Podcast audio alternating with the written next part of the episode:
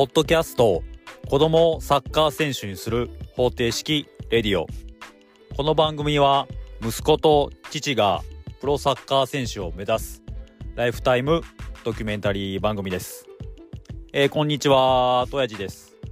えー、本日は2023年の11月の、えー、9日になりました。でまあ11月に入ってで、まあ、昨日、おとついまでは、本当に気温が高くて暑くて、えっ、ー、と20、平均、えー、気温が26度とかですかね、大阪でも。夏日の、あの気温だったので、本当に異常気象を感じるような、あの今年の秋なんですけども、まあ、ようやく、まあ、今日ぐらいからちょっと少し肌寒くなってきて、まあ、いよいよ秋の、まあ、秋というかもうすぐにあの冬のようなあの季節になっちゃうと思うんですけどもまああのここまでの11月はあのスポーツする方にとってはずっと暑くてなかなかあの体があのすぐに疲労しやすい時期だったと思うんですけども、まあ、多少これからの時期は動きやすくなるのかなと思います。で、そんな中、あのー、毎週末次男坊も、まあ、最近は試合が、あの、ちょこちょこ入って、まあ大体週末はトレーニング、練習日、プラス、えー、土曜日練習日、日曜日試合だとか、まあそういう組み合わせで、あの、週末は、あの、予定入ってることが多いので、まああの、僕が仕事、休みの時は、僕も一緒に見に行ってあの試合観戦して楽しんでいます。で、あの、試合が今あの小学校2年生なんですけども、まあ、あの長男はまあ中1ぐらいまでずっとサッカーを見てきて、まあ、その7年間8年間ぐらいサッカー見ていく中で、まあ、あの長男が、えーとプレイしてたチームだとか、まあ、対戦する他のチームだとか、まあ、あの、友達で他のチームでプレーしている子たちのいろいろ話を聞いたときに、まあ、よくあの、親同士で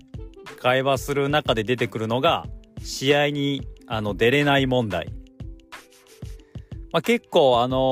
ー、息子さん、お子さん、娘さんがサッカーしていくと、あの試合出れないっていう問題がどこかであの当たるようなことは、まあ、あの多くの方あると思うんですけども、まあ、その試合に出れないっていうのが、まあ、試合出れないから、まあ、あの移籍するとかもう少し、まあ、試合出れないんだったら試合に出れるような、あのチームを探してそっちに移籍するとかいろいろまあなんかその時その時でいろいろ考えるとは思うんですけども、まあ、なんかそのそもそもその試合に出れないっていうのがどういうレベル感で試合に出れないのかっていうのが僕の中ではあのそのレベルだったらあの悩む必要もないかなとかいろいろあると思うんですけどもまあそのえっ、ー、と僕の子供に関してはあまりそこまでのはなかったんですけどもうそもそも全く試合に出れないその公式戦であろうがトレーニングマッチであろうがあのー、チームとして試合をやるときは、えっ、ー、と、スタメン。まあ、あのー、小学校年代だと、えっ、と、8人制サッカーがほとんどだと思うので、えっ、と、8人が試合に出て、で、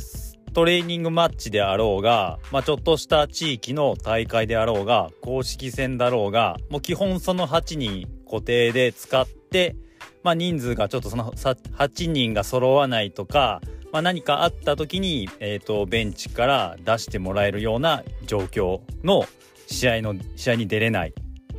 だそもそも、えっ、ー、と、チームのスタッフ、あの、監督さんとかコーチの方が、そもそも、その、スターティングでベストと思ってるメンバー以外はもう、もとも、なん、えっ、ー、と、サッカーをさせる、えー、教育の中で、そもそも、その子たちも育成の対象として見てないようなチームの場合は、僕は絶対、あの、他のチーム移籍した方がいいんじゃないかなと思います。で、えっ、ー、と別のパターンでいくと、えっ、ー、とまあ、基本的には、えっ、ー、とチームを、まあ、ファーストのチームみたいな形で、えっ、と、ベストメンバーを試合に出す。で、えっ、と後半の数分だけ、えっ、と試合に出てなかった、まあ、サブのメンバーとかセカンドのチームみたいな子を、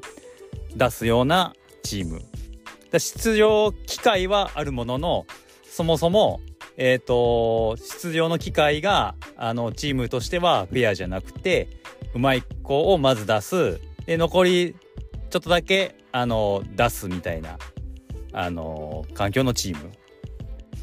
で、えっ、ー、と、僕的にすごくいいなと思うのは、えっ、ー、と、まあ、チーム、メンバーが多いような、大きいチームだと、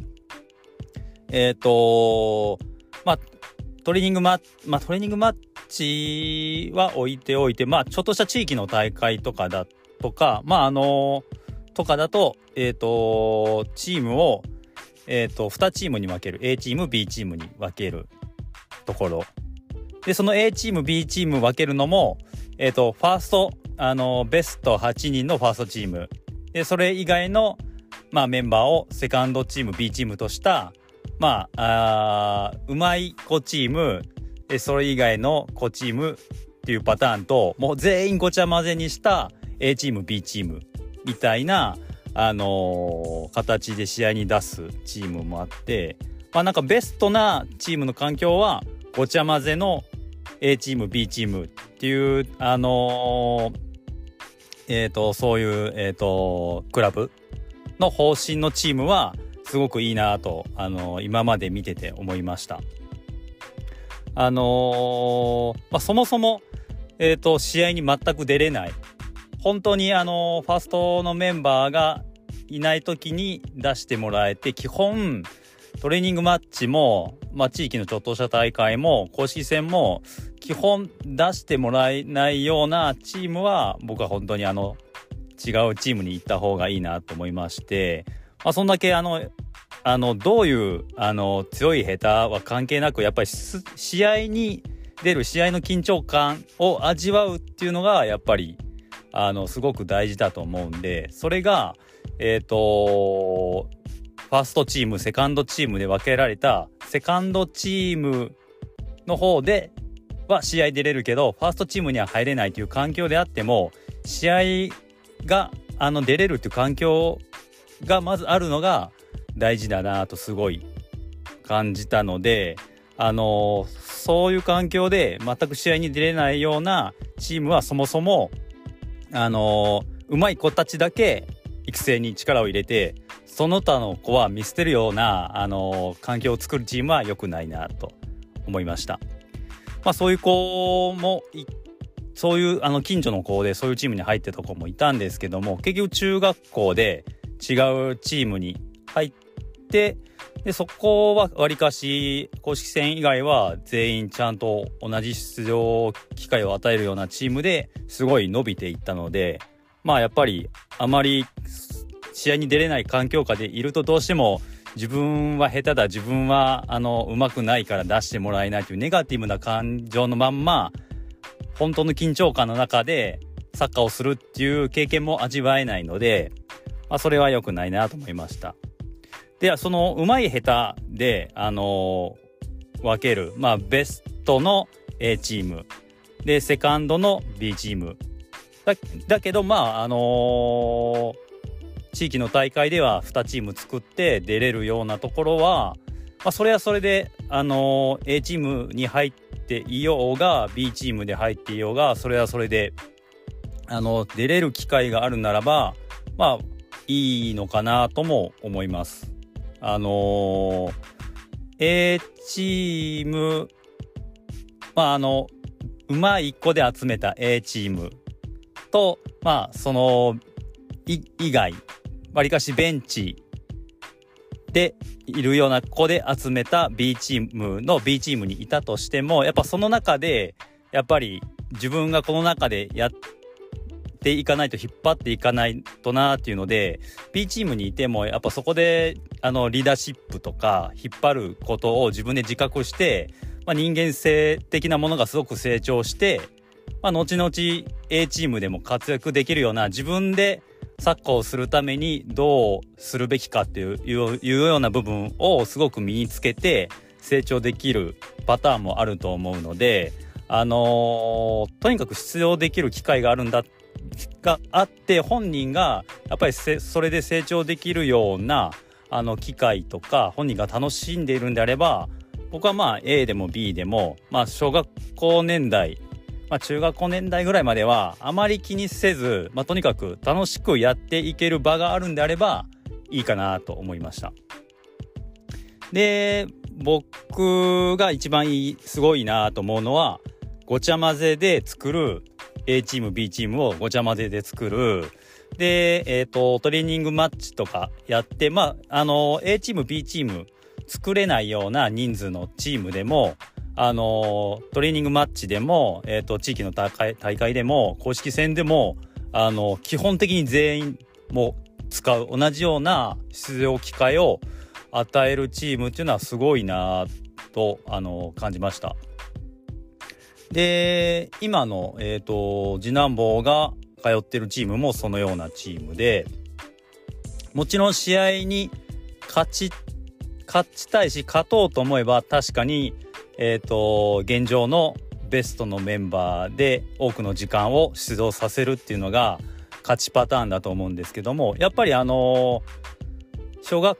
校、中学校の年代で勝ちたいけれども、まあ、勝つ以上にやっぱりその将来に向けた育成に目を向けてるチーム指導者のところはやっぱりあのその今っていう現時点でうまい下手っていうよりもやっぱりその先でどこで誰が伸びていくかも分かんないしそこであの一人一人のなんかこうやる気だとかそういう気持ちを失わせない。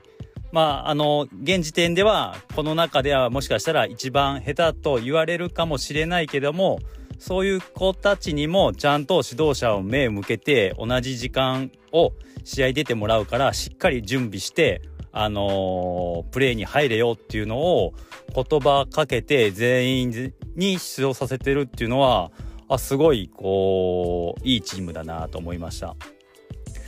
えなかなかそういうチームをあのー、はそういうチームのな中とか事情を知らないでチームを決めて入るっていうのは難しいと思うんですけどもまあなんとなくお兄ちゃんがサッカーやってるとそのお兄ちゃんの年代で試合していくとやっぱり